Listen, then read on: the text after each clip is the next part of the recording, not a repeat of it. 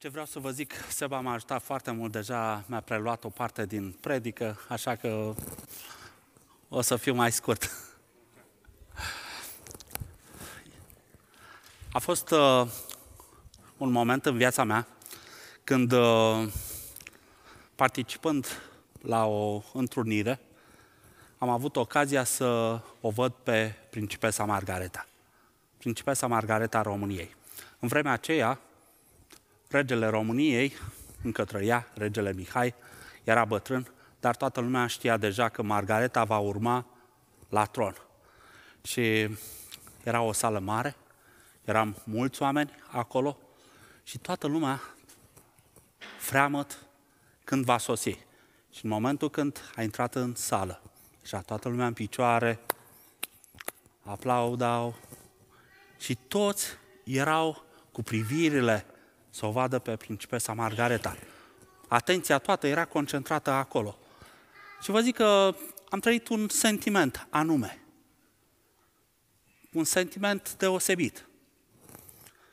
Și mă întreb dacă ar fi fost atunci regina Angliei, cum ar fi fost sentimentul?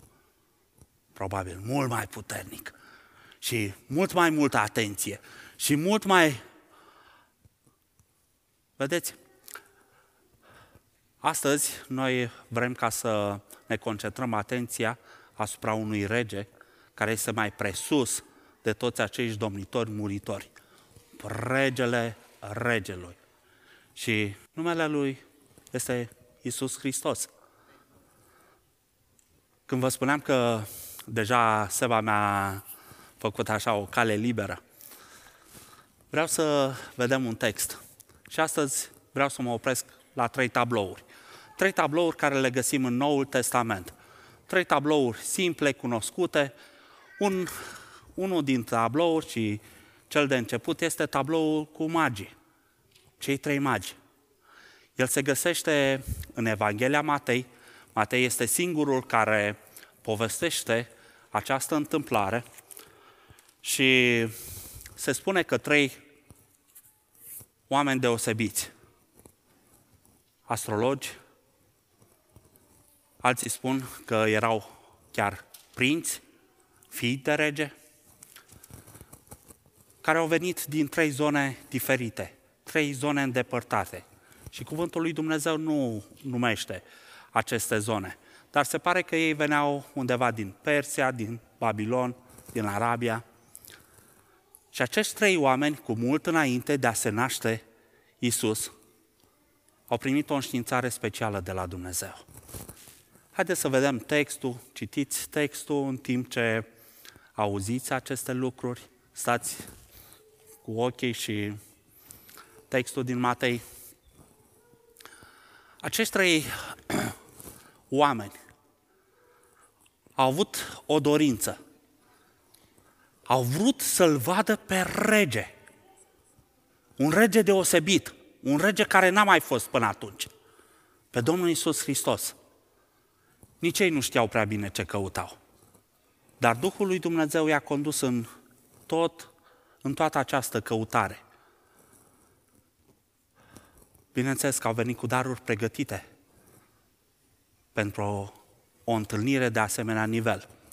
Și cuvântul lui Dumnezeu povestește că acești trei oameni când au ajuns călăuziți de stea în Ierusalim, s-au dus la palatul regal. Căutau un rege. Și întrebarea lor a fost simplă. Unde este regele de curând născut? Căutarea lor era după un rege. Și atunci, regele în funcție s-a tulburat foarte rău. Un alt rege peste mine? Și cuvântul lui Dumnezeu povestește cum, uh, exact cum a spus Seba, adună toți care știau acest lucru, această poveste. Unde se va naște acest rege? În Betleemul din Iudeea. Mergeți acolo și căutați-l. Dacă îl găsiți, veniți. Spuneți-ne și nouă. Și acești trei oameni deosebiți merg, îl găsesc pe rege. Dar un rege nou născut, un prunc. Desfac sacilor și gândiți-vă că oamenii ăștia au călătorit cu Camila atât de mult timp venind pe drum și cu o bucurie imensă fac două lucruri. Se închină regelui. Apoi scot darurile pregătite. Aur, smirna și tămâie. Aur este un rege. Smirna, pentru că e Dumnezeu. Și tămâia, suferința.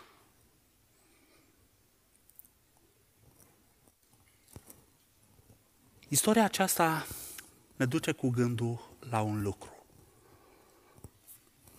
Au fost mulți în poporul Israel care așteptau să vină Mesia pentru ei, Salvatorul.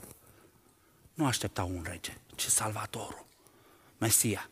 Și toți erau într-o așteptare. Dar ce trist că toți aceștia nu au cunoscut vremea când regele a venit. Ce a trecut pe lângă ei? Au fost acolo, în acel loc, într-o așteptare. Și totuși nu au putut să aibă ochii deschiși să vadă că regele a venit. M-a impresionat foarte mult lucrul acesta. Întrebarea lor, unde este regele? Este ceva deosebit, am văzut o stea deosebită. Așa ceva nu se mai întâmplă.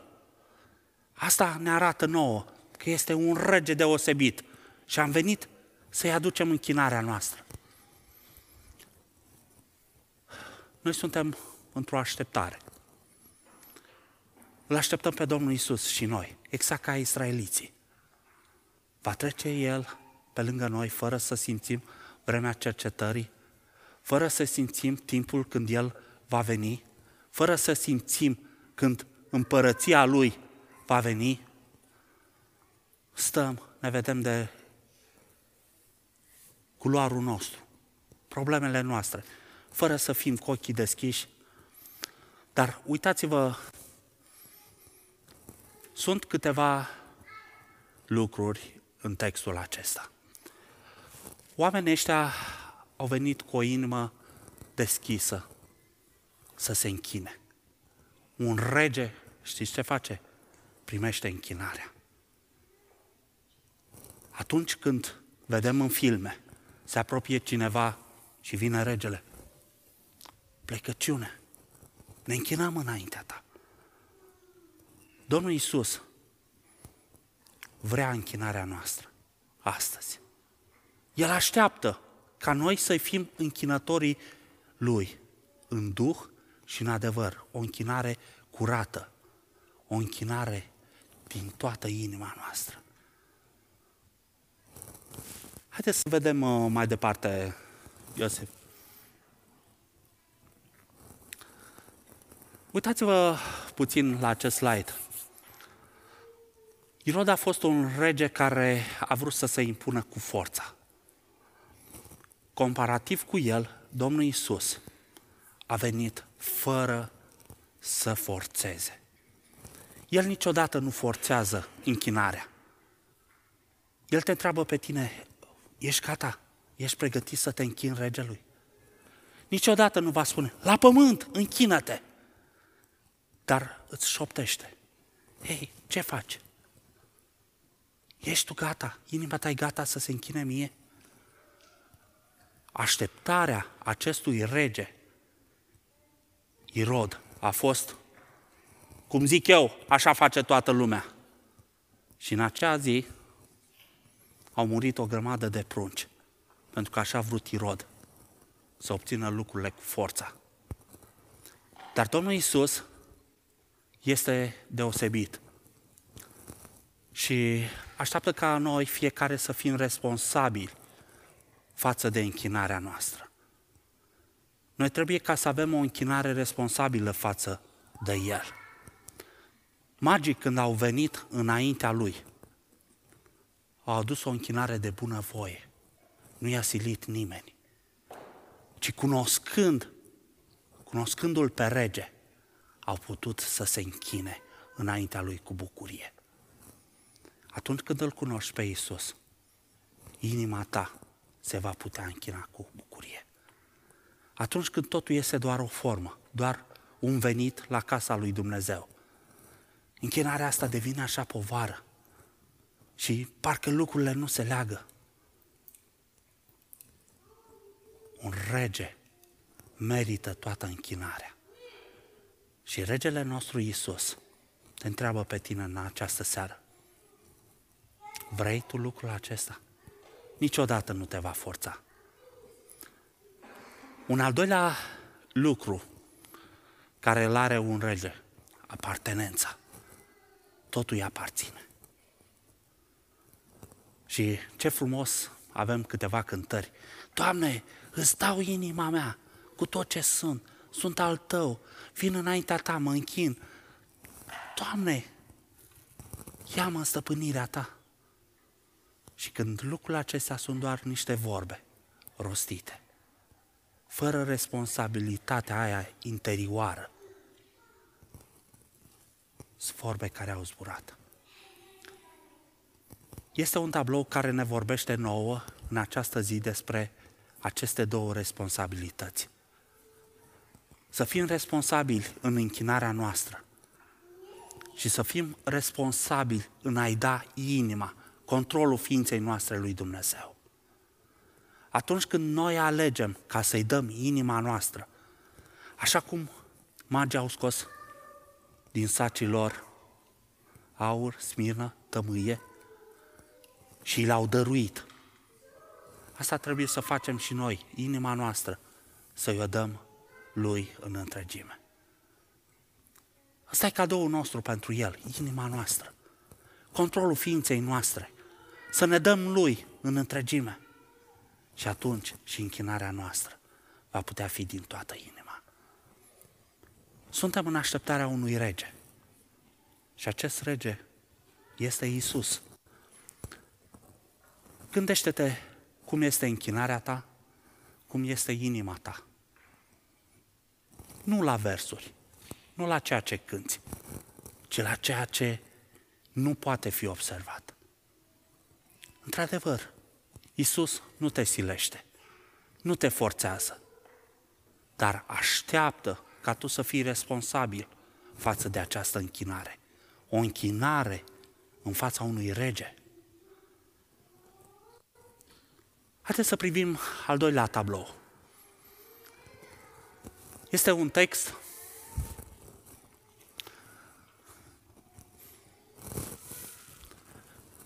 din Ioan. Și acest prunc care ne amintim de fiecare dată de Crăciun, pruncul Iisus, a avut o viață cu un scop, acela de a ne mântui. Acela de a ne lua să fim a Lui pentru veșnicie. Și în viața Lui, în viața Domnului Isus, are loc această scenă din Ioan. Domnul Isus a privit înainte spre cruce și a mers drept. Era în fața lui Pilat. Era dat în mâinile romanilor, deja bătut, oropsit,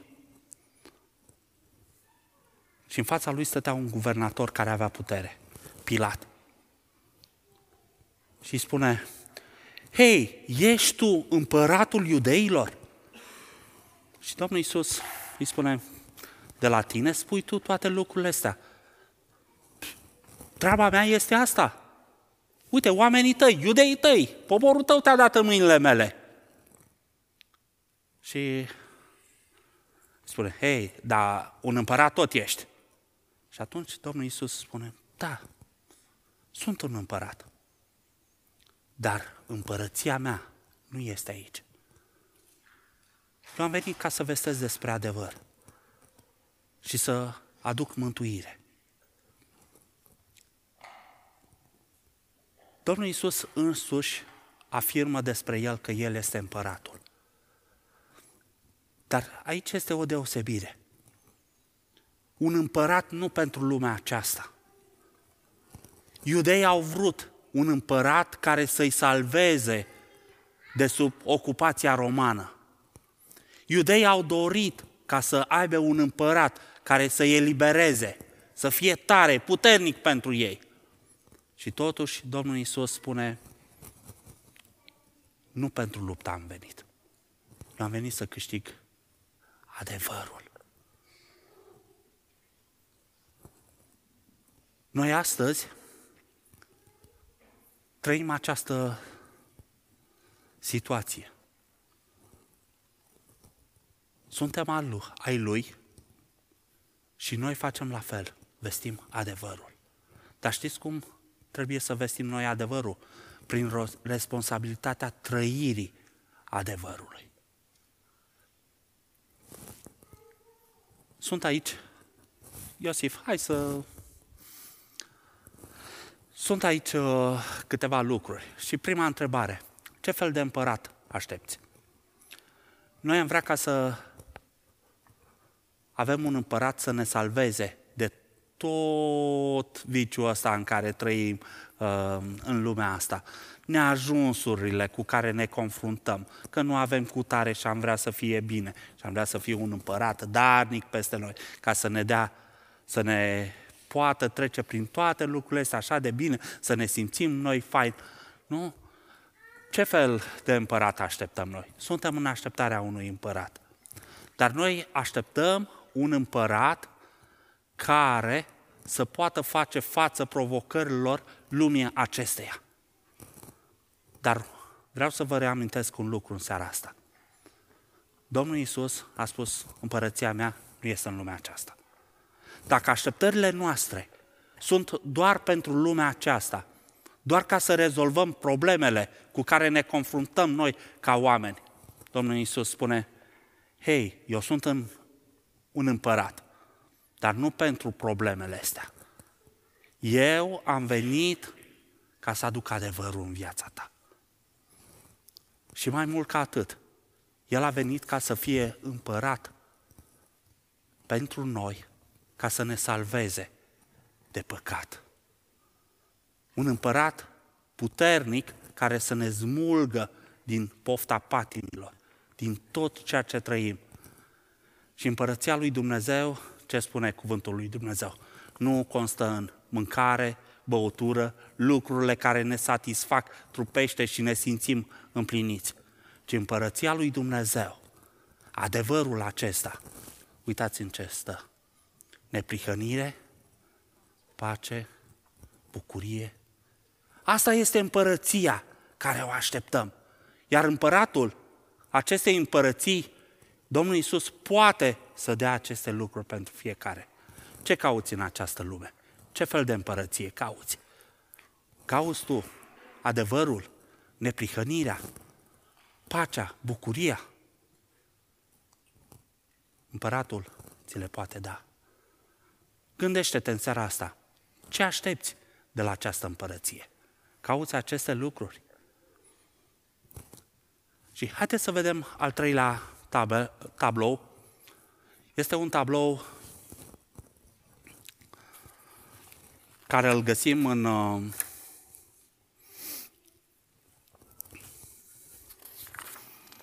Matei și cuvântul lui Dumnezeu spune așa, Matei 25 cu 31. Când va veni Fiul omului în slava sa cu toți sfinții îngeri, va ședea pe scaunul de domnie al slavei sale – toate neamurile vor fi adunate înaintea lui. El îi va despărți pe unii de alții cum desparte păstorul oile de capre. Și va pune oile la dreapta, iar caprele la stânga lui. Atunci, împăratul va zice celor de la dreapta lui, Veniți binecuvântații tatălui meu de moșteniți împărăția, care v-a fost pregătită de la întemeierea lumii. Căci am fost flămând și mi-ați dat de mâncat mi-a fost sete și mi-ați dat de băut. Am fost străin și m-ați primit. Am fost gol și m-ați îmbrăcat. Am fost bolnav și ați venit să mă vedeți. Am fost în temniță și ați venit pe la mine. Atunci, cei neprihăniți îi vor răspunde. Doamne, când te-am văzut noi flămând și când ți-am dat să mănânci, să mănânci sau fiindu-ți sete și ți-am dat de ai băut? Când te-am văzut noi străin și te-am primit, sau gol și te-am îmbrăcat? Când te-am văzut noi bolnav sau în temniță și am venit pe la tine? Drept răspuns, Iisus, împăratul, le va zice, adevărat vă spun că ori de câte ori ați făcut aceste lucruri unuia din acești foarte neînsemnați frații ai mei, mie mi le-ați făcut. Apoi va zice celor de la stânga lui, duceți-vă de la mine, blestemaților, în focul cel veșnic, care a fost pregătit diavolului și îngerilor lui. Căci am fost flămând și nu mi-ați dat să mănânc. Mi-a fost sete și nu mi-ați dat de băut. Am fost străin și nu m-ați primit. Am fost gol și nu m-ați îmbrăcat. Am fost bolnav și în temniță și n-ați venit pe la mine. Atunci îi vor răspunde și ei, Doamne, când am văzut noi flămând sau fiindu sete, sau străin, sau gol, sau bolnav, sau în temniță și nu ți-am slujit? Și el, drept răspuns, le va zice, adevărat vă spun că ori de câte ori n-ați făcut aceste lucruri unia dintre acești foarte neînsemnați frați ai mei, mie nu mi le-ați făcut. Și aceștia vor merge în pedeapsa veșnică, iar cei neprihăniți vor merge în viața veșnică. Dacă stăm să ne uităm așa la o privire fulger, am spune, știi ceva, ce faci în viața asta? Cam uh, așa o să se întâmple și dincolo. Adică, ce ai făcut? Ai fost bun, ai dat, o să fii mântuit. N-ai dat, ai fost rău cu ceilalți, uite că o să primești o pedeapsă veșnică. Vreau să vă spun că mântuirea nu este prin ceea ce facem noi. Mântuirea noastră nu este prin faptele proprii pe care le facem. Sângele Domnului Isus, curs pe crucea de la Calvar, este cel care ne aduce nouă iertarea de păcat. Iar credința în jertfa Lui face ca noi să fim a Lui. Dar atunci, acest text la ce se referă? Cuvântul lui Dumnezeu spune că va veni o vreme. Știți când este spus acest um, context? Înainte, Domnul Iisus spune o pildă. Care este pilda care o spune? Știți care este pilda? Pilda talanților. Și vorbește despre un om care a avut un singur talent, care l-a luat, l-a îngropat în pământ și a zis, ia-ți ce este al tău, asta mi-ai dat, poftim, ia-ți. Și împăratul s-a supărat și a zis, hei, luați talentul, dați-l la cel care are cinci. Iar acestui om a fost o judecată. Exact lucrul ăsta se va întâmpla cândva. Împăratul, care totdeauna este drept în hotărârile lui, totdeauna cunoaște realitatea mai bine decât încercăm noi să povestim, să fim noi avocați, să le întoarcem, să le așezăm în așa fel încât noi să cădem în picioare. El, care știe realitatea, va veni o vreme când va spune, toată lumea, veniți încoace. Și va spune, tu așa, tu așa, tu așa, tu așa. Și deodată, toți oamenii, indiferent, foști, prezenți sau viitori, vom fi despărțiți, stânga-dreapta, în două tabere. Și cuvântul lui Dumnezeu spune că împăratul va spune celor de la dreapta, veniți la mine binecuvântații Tatălui, pentru că a trăit neprihănirea, a trăit împărăția aceea pace, bucurie, neprihănire, toate prin Duhul Sfânt. Veniți! Iar ceilalți care credeți că puteți voi să faceți altfel lucrurile, să luați talentul care v-a fost dat, să-l îngropați acolo în pământ și pe urmă să și lea la venirea împăratul, treceți în partea cealaltă. Va fi o judecată, o judecată dreaptă, o judecată care va, va consta pentru noi credincioși în răsplătire, conform pildei talanților, cât și o judecată a pedepsei pentru pedeapsă a celor care cred că pot fi mântuiți ei prin ceea ce pot face ei. Și cuvântul lui Dumnezeu dă câteva exemple simple. Atunci când faci ceva celui de lângă tine, tu crezi? Aha, asta contează pentru veșnicie. Mai fac ceva, mai adun, mai adun, mai adun. Și cuvântul lui Dumnezeu spune, ori de câte ori ați făcut lucrurile acestea, pentru mine, pentru Dumnezeu, sunt contabilizate acolo.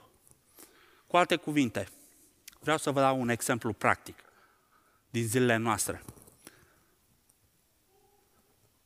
Avem nevoie de oameni să fie implicați la slujire. Și privirea noastră, știți unde este? La predicare, la grupul de închinare, la ușă, ce lucruri vizibile mai sunt. Și gata. Dar cuvântul lui Dumnezeu vorbește de o slujire subterană. O slujire a trupului lui Hristos care nu este vizibilă. Și spune, ori de câte ori, chiar dacă ai dat un pahar cu apă rece, unuia din acești neînsemnați, frații ai mei, pentru mine ai făcut-o. Lucrul ăla, slujirea aia care nimeni nu o vede, slujirea aia care nu este băgată în seamă, aia care noi nu o contabilizăm așa mult în arhiva noastră, aia contează. Aia înseamnă slujirea împărăției, slujirea împăratului.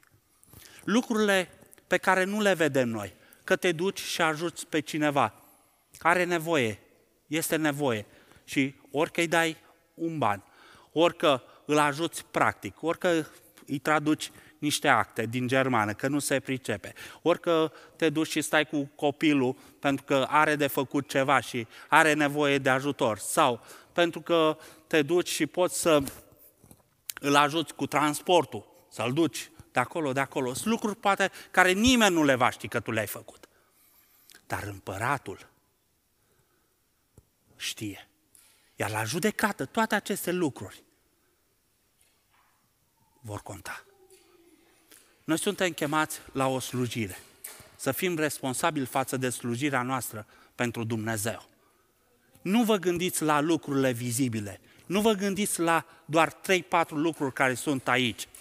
Ci gândiți-vă cum poți ca să dai, generic vorbind, un pahar cu apă rece aproape lui tău. Și asta să o faci pentru împăratul. Lucrul ăsta contează la judecată. Pentru că responsabilitatea noastră față de această împărăție a adevărului, în asta constă, să fim credincioși lui Dumnezeu și să facem toate lucrurile de dragul lui Dumnezeu. Noi suntem chemați ca să avem o atitudine, o inimă pentru Dumnezeu, slujind celor din, din jurul nostru.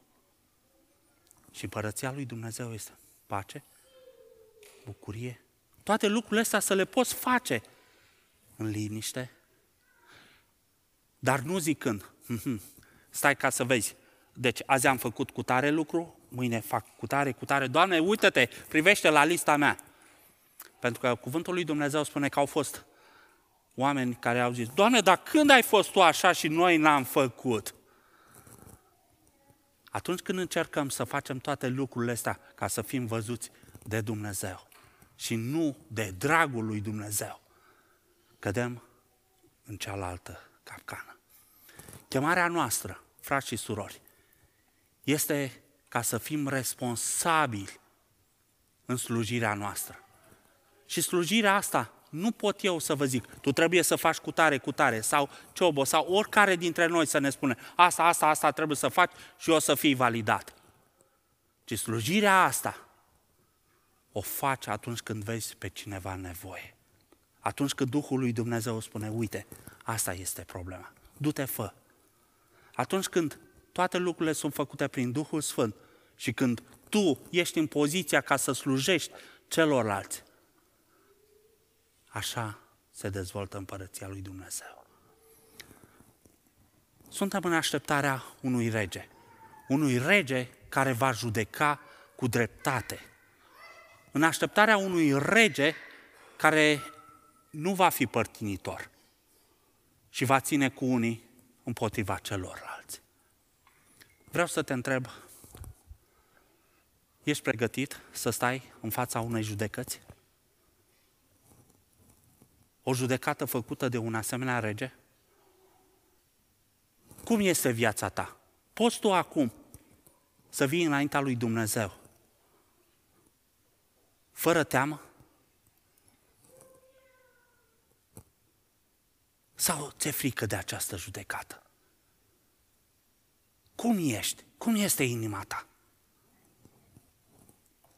Dacă ar sta judecătorul aici în față și ar începe stânga-dreapta, unde te vei afla?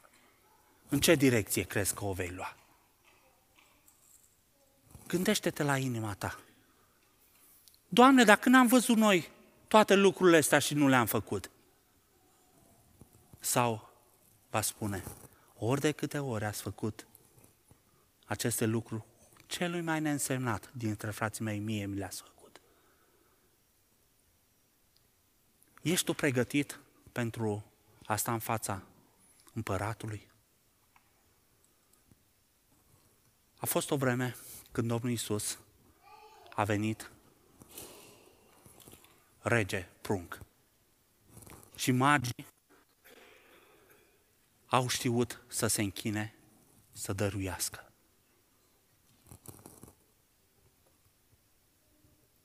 Irod s-a tulburat. S-a tulburat de vestea aceasta a unui rege, a unui nou rege. Și vreau să vă zic un lucru din viața mea. Eram clasa nouă și am fost dus de părinți la biserică, așa cum ne ducem și noi copiii, duminică de duminică. Am auzit cuvântul lui Dumnezeu, știam ce va urma. Și exact cum pe Irod l-a apucat o frică interioară, o teamă. Așa am avut și eu o teamă. O teamă că dacă voi muri și voi sta în fața regelui la judecată, voi fi în partea stângă. Și știți, a fost o teamă care a persistat puțin, până când am luat o decizie. Și decizia mea a fost, vreau ca să renunț la lume, la tot, și să fiu de partea lui Hristos. A fost ziua când inima mea s-a întors de la păcat la El. Și vă mărturisesc că lucrul ăsta s-a întâmplat de frică. De frica judecății. De frică că într-o zi, și nu știu, nu pot controla această zi, voi sta înaintea judecătorului. Lucrul ăsta pe mine m-a determinat ca să mă întorc la el. Faptul că nu pot controla când se va întâmpla asta. Și vreau să vă spun și dumneavoastră în această seară. Noi suntem în așteptarea regelui. Și nu știm când plecăm noi să ne întâlnim cu el sau când va veni el și vom sta la judecată. Nimeni dintre noi nu poate controla acel moment. Și așa un gând sălbatic vine în mintea noastră. Păi, în ultimul moment am să mă pregătesc eu să fiu bun pentru cer. Nu merge. Nu merge pentru că nu putem stăpâni acea clipă. Din cauza asta, noi trebuie să fim pregătiți de a sta la judecată în fața împăratului. De asta inima noastră trebuie să fie pregătită. Dacă astăzi ne putem închina înaintea Lui și să-i dăm inima, vom putea să stăm și înaintea Lui ca judecător. Dar dacă astăzi tu nu poți să te închini și să-i dai inima Lui și ai teama asta, că dacă, dacă va veni, voi fi în partea cealaltă, asta se va întâmpla și atunci. Gândește-te. Ce vei face? Vei rămâne în starea asta? Nu ți-e frică?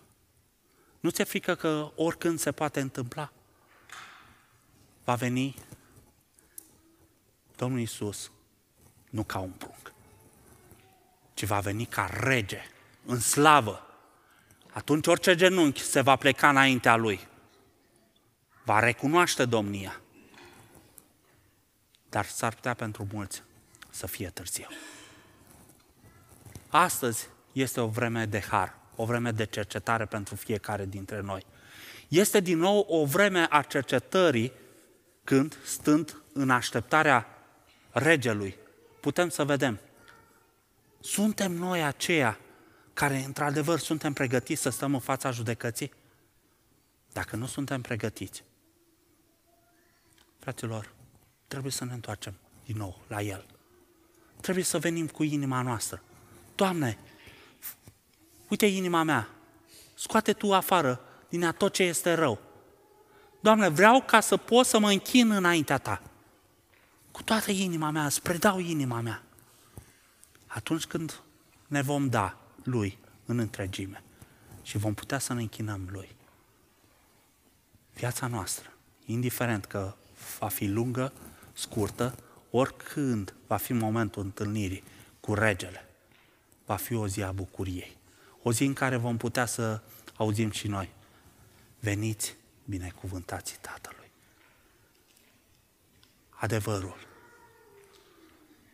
Pilat îl întreabă pe Domnul Isus după ce aude acest discurs. Ce este adevărul? Și pleacă afară la iudei fără să aștepte un răspuns, fără nimic. A trăi adevărul, o viață în adevăr, dând la o parte păcatul din viața noastră, este cea care ne poziționează în împărăția lui Dumnezeu.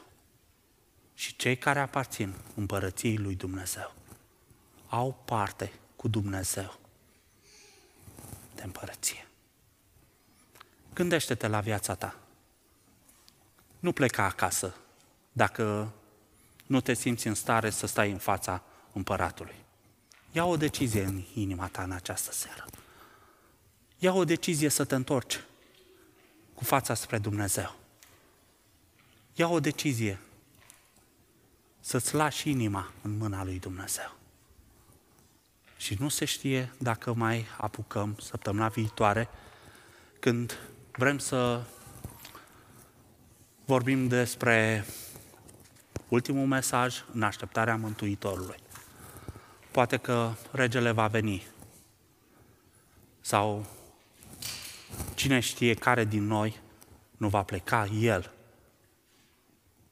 Gândește-te. Ești în așteptarea unui rege. A unui rege care va judeca după dreptate. A unui rege care astăzi îți oferă șansa mântuirii. Nu da cu piciorul. Mâine nu se știe ce va fi.